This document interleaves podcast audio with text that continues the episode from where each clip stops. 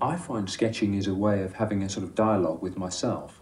Um, it's, it's a fast enough way of getting ideas down on paper. And so what I do, I have an idea and then I quickly sketch it, and that idea will then grow and I'll sketch another idea. And this happens in a very rapid succession. I just find the way of sketching clarifies the idea I have in my head. As long as I can understand it, that's all that matters. It's the quantity that counts. Um, I try and get down as many possible sketches as possible.